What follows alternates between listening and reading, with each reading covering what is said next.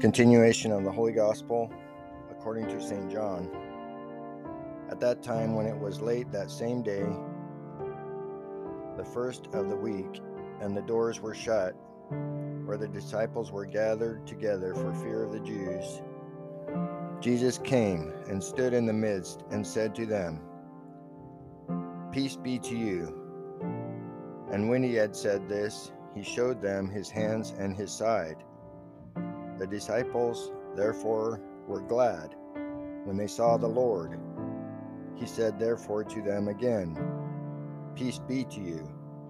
As the Father hath sent me, I also send you. When he had said this, he breathed on them, and he said to them, Receive ye the Holy Ghost. Whose sins you shall forgive, they are forgiven them, and whose sins you shall retain, they are retained.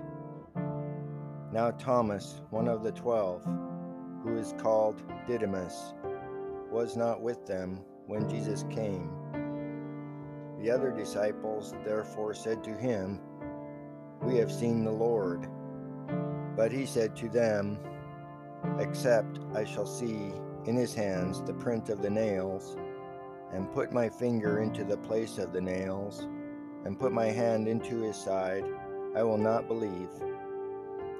And after eight days again, his disciples were within, and Thomas with them. Jesus cometh, the doors being shut, and stood in the midst, and said, Peace be to you.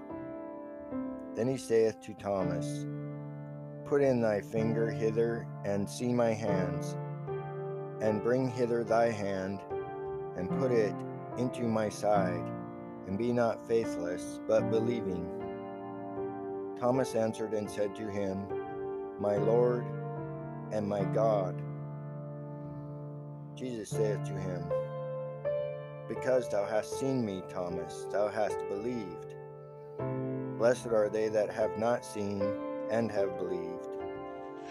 Many other signs also did Jesus in the sight of his disciples, which are not written in this book, but these are written that you may believe that Jesus is the Christ, the Son of God, and that believing you may have life in his name.